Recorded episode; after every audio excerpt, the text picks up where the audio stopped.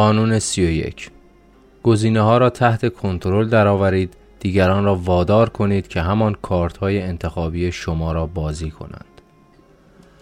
داوری بهترین فریب ها آنهایی هستند که طرف مقابل فکر کند به او حق انتخاب داده اید به این ترتیب قربانی احساس می کند کنترل اوضاع در دست اوست اما در حقیقت نمی‌داند که او تنها یک بازیچه است.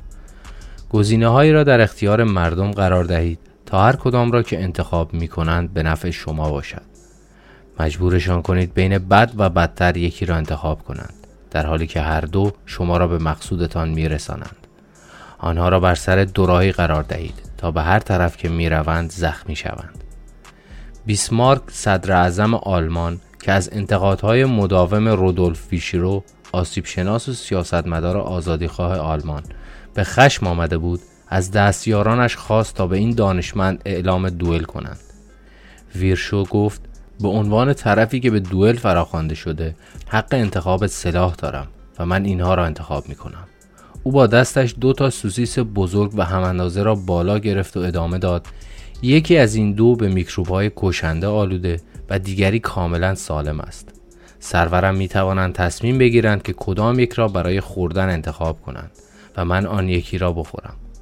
تقریبا بلا فاصله پیغام رسید که صدر اعظم از دوئل منصرف شده است. کتابچه قهوه‌ای حکایات انتشارات کلیفتون فادیمال 1985 رعایت قانون یک. ایوان چهارم که بعدها به ایوان مخوف معروف شد مجبور شد از اوایل حکومتش با واقعیتی ناخوشایند روبرو شود. کشور به شدت نیازمند اصلاحات بود. اما او قدرت لازم را برای این کار نداشت در این میان بزرگترین مانعی که بر سر راه اعمال قدرتش بود خانواده اشرافی بویار بودند که از طبقه شاهزادگان روسیه به شمار می آمدند. آنها بر سرتاسر سر کشور تسلط داشتند و رعایا از آنها می ترسیدند. در سال 1553 ایوان در 23 سالگی بیمار شد و وقتی در بستر بیماری و رو به مرگ بود از خاندان بویار خواست تا قسم بخورند به پسرش به عنوان سزار جدید وفادار خواهند ماند. برخی دچار تردید شدند و بعضیا حتی امتناع ورزیدند. از این رو ایوان متوجه شد که هیچ قدرتی در میان خاندان بویار ندارد. او از بستر بیماری نجات یافت اما هرگز درسی را که آموخته بود فراموش نکرد. بویارها در پی نابودی او بودند و در سالهای آینده بسیاری از قدرتمندترین اشراف به سرزمین دشمنان اصلی روسیه یعنی لهستان و لیتیوانی مهاجرت و در آنجا برای بازگشت خود و سرنگونی سزار توطعه چیدند. حتی یکی از دوستان نزدیک ایوان به نام شاهزاده اندری کورپسکی ناگهان به او پشت کرد. سپس در سال 1564 به لیتیوانی پناه برد و به قوی ترین دشمن ایوان تبدیل شد. وقتی کورپسکی برای حمله به گردآوری ارتش پرداخت به نظر می رسید خاندان سلطنتی بیش از هر زمان دیگر در معرض خطر قرار گرفته است. با وجود آماده سازی نجیب زادگان پناهنده برای حمله از سمت غرب حجوم تاتار از شرق و آشوبهایی که بویارها در داخل کشور به پا می کردند بزرگی و وسعت روسیه دفاع از کشور را به یک کابوس تبدیل کرده بود. ایوان به هر طرف که حمله می کرد در طرف دیگر آسیب پذیر می شد. او فقط در صورتی می توانست با این مار چند سر مبارزه کند که قدرت مطلق داشته باشد. ایوان صبح سوم دسامبر 1564 در پی راه حلی بود. آن روز صبح شهروندان مسکو با منظره عجیب روبرو شدند. صدها سورتمه پر از گنجینه های سزار و آزوغه کل دربار در میدان شهر قبل از کاخ کرملین قرار داشت. آنها ناباورانه شاهد بودند که سزار و درباریانش سوار سورتمه شدند و شهر را ترک کردند. او بدون آنکه دلیلی بیاورد در روستایی در جنوب مسکو مستقر شد. ارتش یک ماه تمام کل پایتخت را محاصره کرده بود. زیرا اهالی مسکو بیم داشتند که مبادا ایوان آنها را به حال خود رها کند تا به چنگ بوریای خونخوار بیفتند. مغازه ها بسته شد و گروه های آشوبگر هر روز گرد هم می آمدند. سرانجام در سوم ژانویه 1565 نامه ای از طرف سزار دریافت شد که در آن نوشته بود دیگر نمی‌تواند های بویار را تحمل کند و تصمیم گرفته از یک بار و برای همیشه از قدرت کناره گیری کند. وقتی نامه با صدای بلند در جمع خوانده می‌شد تأثیری تکان دهنده داشت. تاجران و طبقه غیر اشرافی که بویارها را بابت تصمیم ایوان مقصر می دانستند به خیابانها ریختند و اشرافزادگان از خشم آنها به وحشت افتادند. به زودی گروهی به نمایندگی از کلیسا، شاهزادگان و مردم به روستایی که ایوان در آنجا اقامت داشت روانه شدند و از سزار خواستند به خاطر سرزمین مقدس روسیه به تاج و تخت پادشاهی بازگردد. ایوان به سخنان آنان گوش فراداد اما نظرش تغییر نکرد. با وجود این پس از چند روز گوش فرا دادن به عجز و ناله های آنها به رعیا دو انتخاب داد. یا برای حکومت کشور آنگونه که او دلش می‌خواهد به او اختیار مطلق دهند یا به دنبال رهبری جدید باشند. در مواجهه با انتخاب بین جنگ داخلی و پذیرش قدرتی مستبدانه تقریبا تمام اقشار جامعه روسیه به داشتن سزای قدرتمند رأی دادند و از ایوان خواستند که با بازگشت به مسکو نظم و قانون را به جامعه برگرداند. فوریه همان سال ایوان با شکوه و احترام تمام به مسکو بازگشت. اما مردم روسیه دیگر نمی توانستند از رفتار مستبدانه او گله و شکایت کنند زیرا خودشان به او این قدرت را داده بودند. تفسیر ایوان مخوف با دوراهی وحشتناکی روبرو شده بود زیرا تسلیم در مقابل بویارها به نابودی حتمی منجر می شد با وجود این جنگ داخلی نوع دیگری از ویرانی را به دنبال داشت حتی اگر ایوان در چنین جنگی پیروز می‌شد کشور نابود می‌شد و جدایی طلبان قدرتمندتر از همیشه می شدند.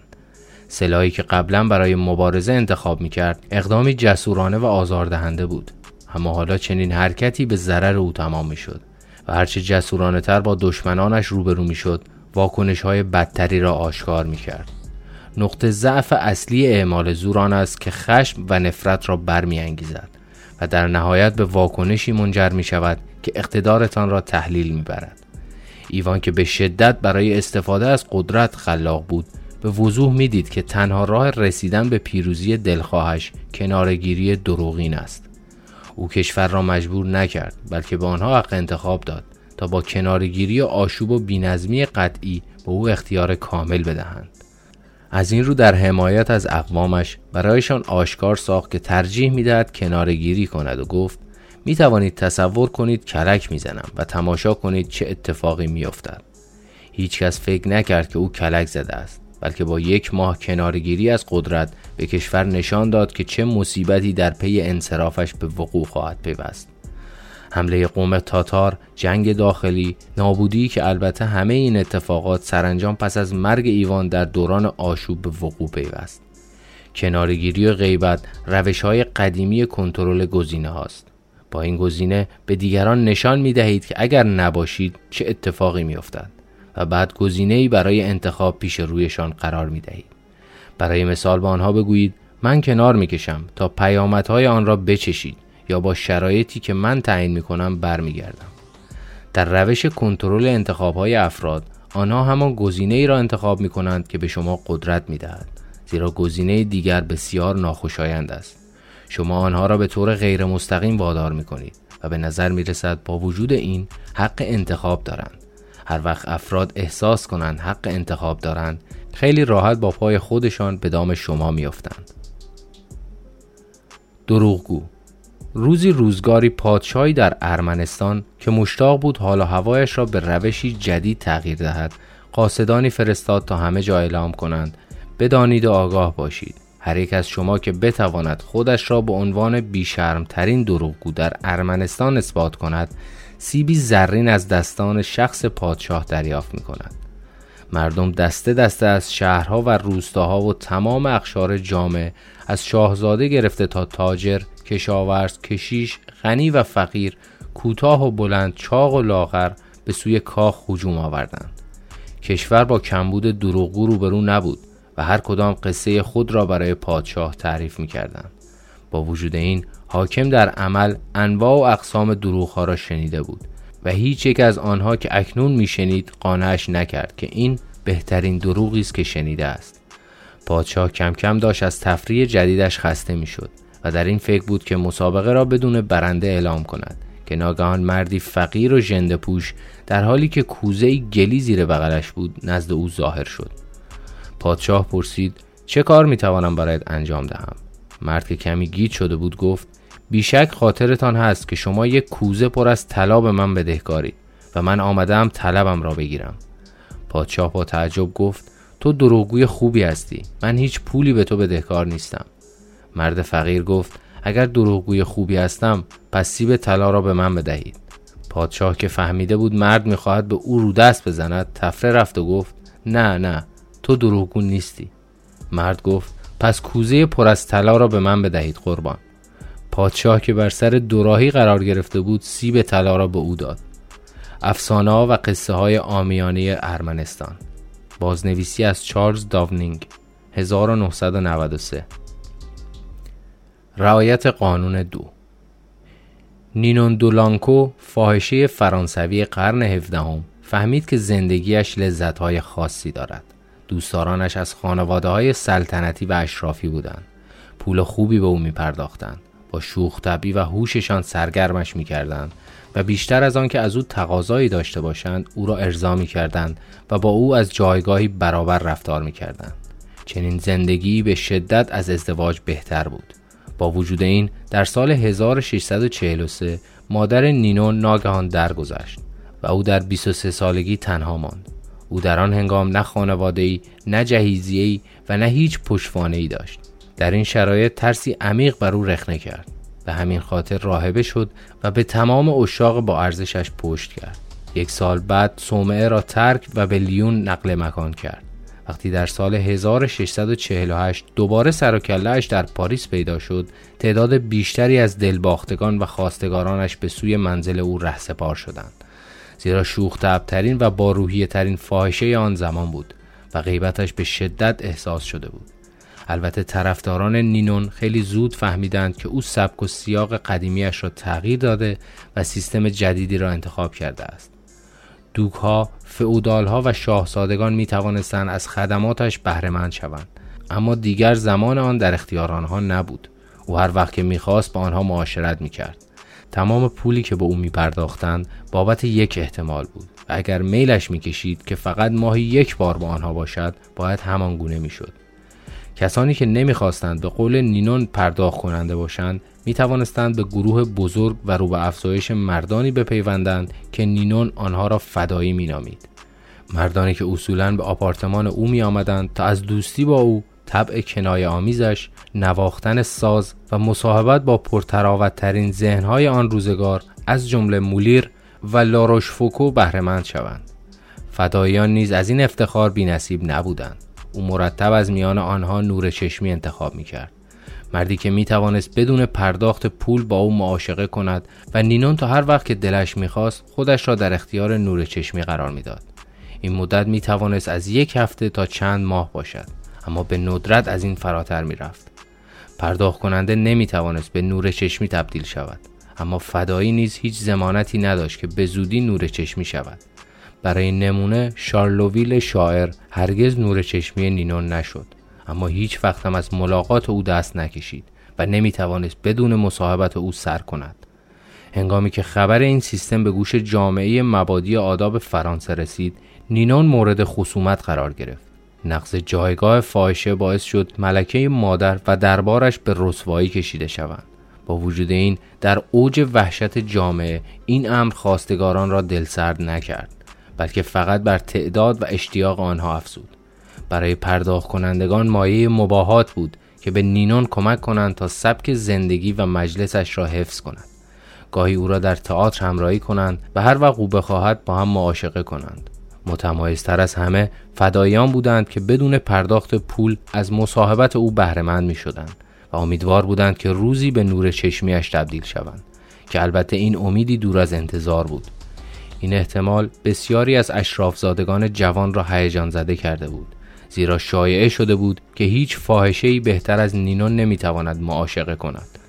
بنابراین مردان مجرد و متعهل پیر و جوان وارد شبکهاش می شدند و یکی از دو گزینه پیش رویشان را انتخاب می کردند که هر دو برای نینون رضایت بخش بود. تفسیر زندگی یک فاحشه قدرتی داشت که زندگی یک زن متعهل نداشت. اما خطرات آشکاری نیز در پی داشت مردی که بابت خدمات فاحشه پول پرداخت می کرد در اصل مالک او می‌شد و تصمیم می گرفت چه زمانی او را داشته باشد و کمی بعد رهایش می کرد. با پیر شدن فاحشه مردان کمتری او را انتخاب می کنند. از این رو برای دوری از فقر باید در جوانی ثروتی برای خود جمع کند. بنابراین باید طمع ورزی می کرد اما از سوی دیگر این امر از فریبندگیش میکاست. خواسته شدن برای مردان بسیار مهم است و اگر آنها احساس کنند که طرف مقابلشان بیش از اندازه به پولشان علاقمند است از او دل سرد می شوند. نینون از هر نوع وابستگی وحشت داشت. او در اوایل به هر رابطه ای تن داده بود و دیگر نمی‌خواست چنین گزینه هایی را که به مزاقش خوش نمی آمد تحمل کند. برنامه ای که او برای ارتباطهایش طراحی کرده بود هم او را خوشنود می کرد و هم خواستگارانش را راضی نگه می داشت. اگرچه پرداخت کنندگان به پرداخت پول مجبور بودند این حقیقت که نینون هر وقت دلش بخواهد با آنها هم بستر می شود هیجانی داشت که نمی توانستند با سایر فاحشه ها تجربه کنند چرا که او از روی میل و رغبت خود را در اختیار آنها میگذاشت فدایان با برخورداری از امتیاز نپرداختن پول احساس برتری می کردند. در حالی که بقیه به این امید بودند که شاید روزی اوج لذت نور چشمی شدن را تجربه کنند. در نهایت آنکه نینون هیچ یک از خواستگارانش را به هیچ وجه به ازدواج با خود مجبور نکرد. آنها هر کسی را که ترجیح می‌دادند می توانستند انتخاب کنند. آزادی که مقداری غرور مردانه را در آنها به وجود می آورد. قدرت دادن حق انتخاب به افراد یا بهتر بگوییم تصور اینکه حق انتخاب دارند فراوان است زیرا آنها با کارت هایی که شما می‌خواهید بازی خواهند کرد با وجود این گزینه دیگر ایوان مخوف خطرپذیری های خاصی هم داشت و ممکن بود به از دست دادن قدرتش بیانجامد اما نینون موقعیتی آفریده بود که در آن تمام گزینه ها به نفع او تمام می. پولی را که نیاز داشت تأمین می کرد و از فدایان قدرتی نامحدود می گرفت. از این رو می توانست دور خود را با گروهی از تحسین کنندگان پر کند. نوعی حرم سرا که اشاق خود را از میان آنها انتخاب می کرد. علاوه بر اینها این سیستم به عاملی مهم متکی بود. این احتمال بعید که یک فدایی به نور چشمی تبدیل شود. این تصور که ثروت، شکوه یا ارزای اموال ممکن است روزی به دامن قربانی شما بیفتد آنقدر وسوسه انگیز است که نمی‌توان در مقابلش مقاومت کرد و باید در فهرست انتخابهایتان گنجانده شود امید هر چند کم باعث می شود افراد مسخره ترین موقعیت ها را بپذیرند زیرا تمام خصوصیات یک رؤیا را برایشان دارد توهم انتخاب همراه احتمال یاری بخت و اقبال در آینده کل شخترین ساده لوحان را به سوی دامی خوشنقش و نگار می کشاند. سنجاق 5000 دلاری روزی جی پی مورگان به یکی از جواهرسازان آشنای خود گفت که مایل است یک سنجاق کروات مرواریدکاری بخرد. درست چند هفته بعد جواهرساز به طور اتفاقی با مرواریدی فوقالعاده مواجه شد. او آن را بر سر سنجاق کروات مناسبی سوار کرد و همراه با یک صورت حساب 5000 دلاری برای مورگان فرستاد. روز بعد آن بسته برگردانده شد. مورگان همراه بسته یادداشتی نوشته بود مبنی بر اینکه من از سنجاق خوشم آمد اما قیمتش را دوست ندارم. اگر چک پیوست به مبلغ 4000 دلار را قبول می کنید جعبه را بدون آنکه مهرمومش را باز کنید برایم بفرستید. جواهر فروش که عصبانی شده بود چک را نپذیرفت و با نفرت پیک را رد کرد. او جعبه را باز کرد تا سنجاق مرجویی را بردارد. اما دید که سنجاق برداشته شده است و به جایش چکی به مبلغ 5000 دلار است. کتابچه قهوه‌ای حکایات انتشارات کلیفتون فادیمان 1985 کلید قدرت. کلماتی نظیر آزادی و انتخاب قدرتی را برمیانگیزند که بسیار بیشتر از مزایای واقعی آنها تأثیر گذار است. هنگامی که گزینه های پیش رویمان را از نزدیک بررسی می کنیم چه در بازار چه در انتخابات یا در شغلمان متوجه می شویم که محدودیت های چشمگیر در خود دارد. آنها اغلب در انتخاب بین الف و ب گیر افتادند و در این میان سایر حروف الفبا در نظر گرفته نشدند با وجود این تا زمانی که ستاره کمسوی انتخاب چشمک می‌زند ما به ندرت روی گزینه های گم شده تمرکز می کنیم ما انتخاب می کنیم که باور کنیم بازی عادلانه است و اینکه آزادی خودمان را داریم و ترجیح می دهیم به عمق آزادی که آن را انتخاب می کنیم چندان فکر نکنیم. تمایل نداشتن به کند و کاف در مورد کوچکی انتخابهایمان ریشه در این حقیقت دارد که آزادی بیش از اندازه نوعی استراب و آشفتگی به وجود می آورد. عبارت انتخابهای نامحدود بینهایت نوید بخش به نظر می رسد. اما گزینه های نامحدود در حقیقت ما را فلج می کند و روی توانایی ما در انتخاب سایه می افکند. انتخاب های محدود خیال ما را آسوده می سازد. این امر فرصت های بسیاری در اختیار افراد زیرک و هیلگر برای گول زدن قرار می دهد. زیرا کسانی که بین گزینه های پیش رو یکی را انتخاب می کنند برایشان سخت است که باور کنند تحت تأثیر قرار گرفته یا فریب خوردهاند. در ضمن متوجه نمی شوند که در مقابل تحمیل بسیار قدرتمندانه اراده خودتان به آنها اجازه می دهید تا اندکی آزادی داشته باشند. بنابراین تعیین مجموعه ای از انتخاب محدود باید همیشه بخشی از نقشه و حیلهتان باشد. ضرب المثلی می‌گوید اگر می توانید پرنده را مجبور کنید که به اراده خودش وارد قفس شود قشنگتر آواز خواهد خواند. موارد زیل رایشترین صورتهای کنترل گزینه هاست. به انتخاب ها رنگ و لعاب ببخشید. این ترفند مورد علاقه هنری کیسینجر بود. او به عنوان وزیر امور خارجه رئیس جمهور ریچارد نیکسون خودش را آگاهتر از رئیسش می‌دانست و معتقد بود در بیشتر مواقع می‌تواند بهترین تصمیم را بگیرد. اما اگر تلاش می‌کرد تا سیاستش را تعیین کند احتمالا نیکسون به شدت احساس ناامنی می‌کرد آزرد خاطر یا عصبانی می‌شد. بنابراین کیسینجر برای هر موقعیتی سه یا چهار گزینه روی میز میگذاشت و آنها را طوری ارائه می‌کرد که گزینه ترجیحی او همیشه در مقایسه با دیگر گزینه ها بهترین راه حل شناخته می‌شد. نیکسون هر بار به دام میافتاد اما هرگز شک نمی کرد که به همان جایی می رود که کیسینجر می خواهد.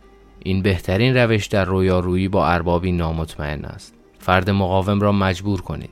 دکتر میلتون اچ اریکسون از پیشگامان هیپنوتیزم درمانی در دهه 1950 با مشکل بازگشت بیماری روبرو بود.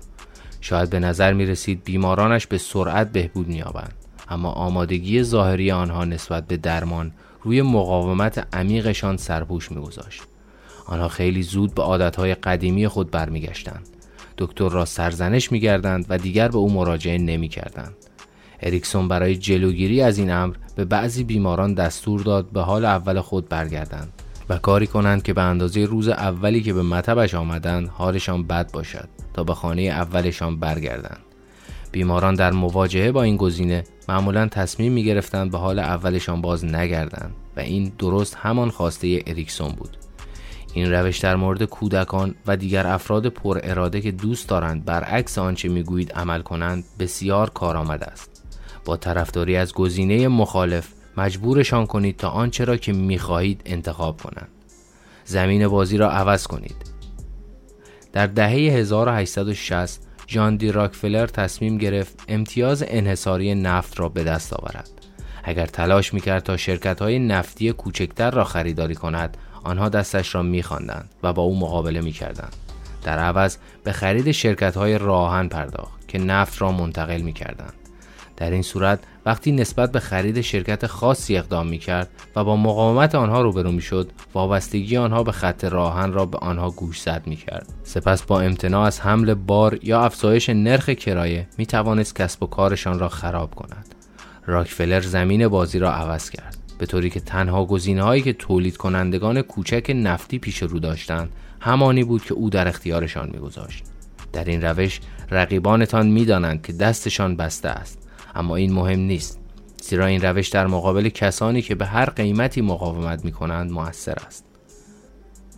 گزینه هایتان آب بروند. امبروویز ولارد دلال آثار هنری در اواخر قرن 19 هم در این روش عالی بود. مشتریان به مغازه ولارد می آمدند تا برخی از آثار سزان را ببینند. او سه تابلوی نقاشی را نشان می‌داد و به قیمتهایشان اشاره نمی کرد و تظاهر می‌کرد چرت می‌زند. بازدید کنندگان بدون آنکه تصمیمی بگیرند آنجا را ترک می‌کردند. اما معمولا روز بعد می آمدند تا نقاشی ها را دوباره ببینند. این بار ولارد کارهایی را که جذابیت کمتری داشت بیرون می آورد و تظاهر می کرد که فکر کرده همان نقاشی است. مشتریان که گیج شده بودند به پیشنهادهای جدید نگاه می‌کردند و برای اینکه درباره آنها فکر کنند آنجا را ترک می‌کردند. اما دوباره برمیگشتند. بار دیگر همان اتفاق میافتاد. ولارد باز تابلوهای بیکیفیتتر را به آنها نشان می‌داد. سرانجام خریداران متوجه می شدند که بهتر است هر آنچه به آنها نشان می دهد دو دستی بچسبند. زیرا فردا مجبور می شوند به تابلوی بدتر و حتی با قیمت بالاتر راضی شوند. نوع دیگری از این ترفندان است که هر بار مشتری تردید کرد و روز بعدش آمد قیمت را بالاتر ببرید. چنین سیاست مذاکره‌ای در مورد افرادی که همیشه مردد هستند بسیار کارآمد است. چون به این نتیجه می‌رسند اگر امروز خرید کنند بهتر از آن است که تا فردا صبر کنند. مرد ضعیف بر لبه پرتگاه. افراد ضعیف را خیلی راحت تر از همه می‌توان با کنترل انتخابهایشان محدود کرد. کاردینال دورتز به عنوان دستیار غیررسمی به دوک اورلان خدمت می کرد. دوک اورلان به تردید و دودلی شهره بود و راضی کردن وی به منظور آنکه به اقدامی دست بزند همیشه سخت بود. او با تردید گزینه ها را سبک و سنگین و تا لحظه آخر صبر می کرد و تمام اطرافیانش را به سطوح می آورد. اما رتس رگ خواب او را پیدا کرد. او تمام خطرات را با مبالغه توصیف می کرد تا اینکه دوک ببیند به جز یک مورد که رت اصرار به انجام دادن آن دارد بقیه راهها طولانی و کسل کننده است این شیوه شبیه رنگ و لعاب بخشیدن به گزینه هاست. اما در مورد افراد ضعیف باید بیشتر تهاجمی باشید. روی احساساتشان کار کنید و از ترس و وحشت مانند سوختی استفاده کنید که آنها را به حرکت وامی دارد. برایشان دلیل و منطق بیاورید. در غیر این صورت آنها همیشه برای دست دست کردن راهی مییابند. شراکت در جرم. این یک ترفند قدیمی در میان شیادان است. شما قربانیانتان را به نقشه تقریبا مجرمانه جذب و بین خودتان رابطی خونی و همدستی در جرم ایجاد می کنید. آنها نیز در فریبتان شرکت می کنند و مرتکب جرم می شوند یا دستگم تصور می کنند که مرتکب شدند و به راحتی بازیچه قرار می گیرند. داستان سام جزیل در قانون سه را به خاطر بیاورید. سرگی استاویسکی شیاد بزرگ فرانسوی در دهه 1920 آنقدر دولت را در کلاهبرداری و فریبهایش درگیر کرده بود که دولت جرأت نمی‌کرد او را تحت تعقیب قرار دهد و در نهایت دولت تصمیم گرفت به حال خود رهایش کند. اغلب عاقلانه است که در فریبکاری هایتان شخصی را دخیل کنید که اگر شکست بخورید بیشترین آسیب را به شما میرساند. شاخهای دوراهی این ایده از لشکرکشی مفتزهانه فرمانده ویلیام شیرمن در جورجیا در طی جنگ داخلی آمریکا نشد می گرفت. اگرچه متحدان در جریان بودند که شرمن به کدام سمت آزم است هرگز نمی‌دانستند که آیا از سمت چپ حمله می کند یا راست. او ارتشش را به دو جناح تقسیم کرده بود و اگر شورشیان از یک جناح عقب نشینی می کردند با جناح دیگر روبرو می شدند این روش قدیمی وکلا در دادگاه است. وکیل شاهد را به سمتی هدایت می کند تا بین دو توضیح احتمالی رویداد یکی را انتخاب کند. اما هر دو توضیحات شکافی در داستانش ایجاد می کند آنها مجبورند به پرسش های وکیل پاسخ دهند اما هر حرفی که بزنند علیه خودشان استفاده می شود کلید این روش حمله سریع است. به قربانی فرصت ندهید تا به راه فرار فکر کند زیرا هر چقدر هم از دوراهی تفره رود سرانجام گور خود را می کند باید بدانید که در کشمکش با رقیبتان اغلب لازم است به او آسیب برسانید و اگر واضح باشد که شما عامل این کار هستید منتظر ضد حمله و انتقام گیری باشید. با این حال اگر طوری به نظر برسد که خودش عامل بدبیاریش است بدون هیچ سر و صدایی تسلیم می شود هنگامی که ایوان مسکو را ترک و به دهکده روستایی عزیمت کرد شهروندان از او خواستند که برگردد. او هم با درخواستشان مبنی بر برخورداری از قدرت مطلق موافقت کرد. طی سالهای بعد دیگر به خاطر وحشتی که در کشور حاکم بود کمتر از او خشمگین بودند زیرا به هر حال خودشان این قدرت را به او داده بودند. به همین دلیل همواره بهتر است به خود قربانیان اجازه دهید خودشان سم را انتخاب کنند و تا آنجا که می توانید دست داشتن در آسیبهای وارده را پنهان کنید. تصور کنید. شاخهای گاو. گاو به کمک هر دو شاخ خود شما را به گوشه ای می کشاند تا نتوانید فرار کنید. او با جفت شاخهایش شما را محکم در دام می اندازد چپ یا راست. پس به هر طرف که بروید با نوک تیز شاخهایش روبرو می شوید و شاختان می زند. سخن بزرگان زخمها و دردهایی که انسان خودش بر تن و روحش می‌زند در طولانی مدت کمتر از زخمهایی که دیگران به جانش می‌زنند دردآور است. نیکولا ماکیاولی استثناء. کنترل گزینه ها یک هدف اصلی دارد. پنهان کردن خود به عنوان عامل قدرت و وارد کردن آسیب. بنابراین این ترفند برای کسانی بسیار کارآمد است که از قدرتی شکننده برخوردارند و نمی توانند بدون برانگیختن سوء زن، خشم و نفرت دیگران آشکارا عمل کنند. با وجود این حتی به عنوان قانون کلی به ندرت پیش می آید که به عنوان مجری قدرت و زور کسی آشکارا شناخته شدن را عاقلانه بداند. در این میان هر چقدر هم قوی و از جایگاه مطمئن برخوردار باشید معمولا ظریفتر و موثرتر آن است که به افراد توهم انتخاب دهید از سوی دیگر گاهی با محدودسازی گزینه های دیگران خودتان را نیز محدود می کنید موقعیت هایی هست که به نفعتان است به رقیبتان آزادی عمل بسیاری دهید و همچنان که کارشان را تماشا می کنید می توانید فرصت های خوبی برای جاسوسی، جمعآوری اطلاعات، نقشه کشیدن و فریب به دست آورید. بانکدار قرن 19 به نام جیمز راتشیلد این روش را دوست داشت و احساس می کرد اگر در کنترل حرکات مخالفانش بکوشد این فرصت را از دست می دهد که عملکردشان را زیر نظر بگیرد و نقشه موثرتری طراحی کند از این رو در کوتاه مدت هرچه آزادی بیشتری به آنها می‌داد در بلند مدت قدرتمندتر می توانست با آنها مقابله کند.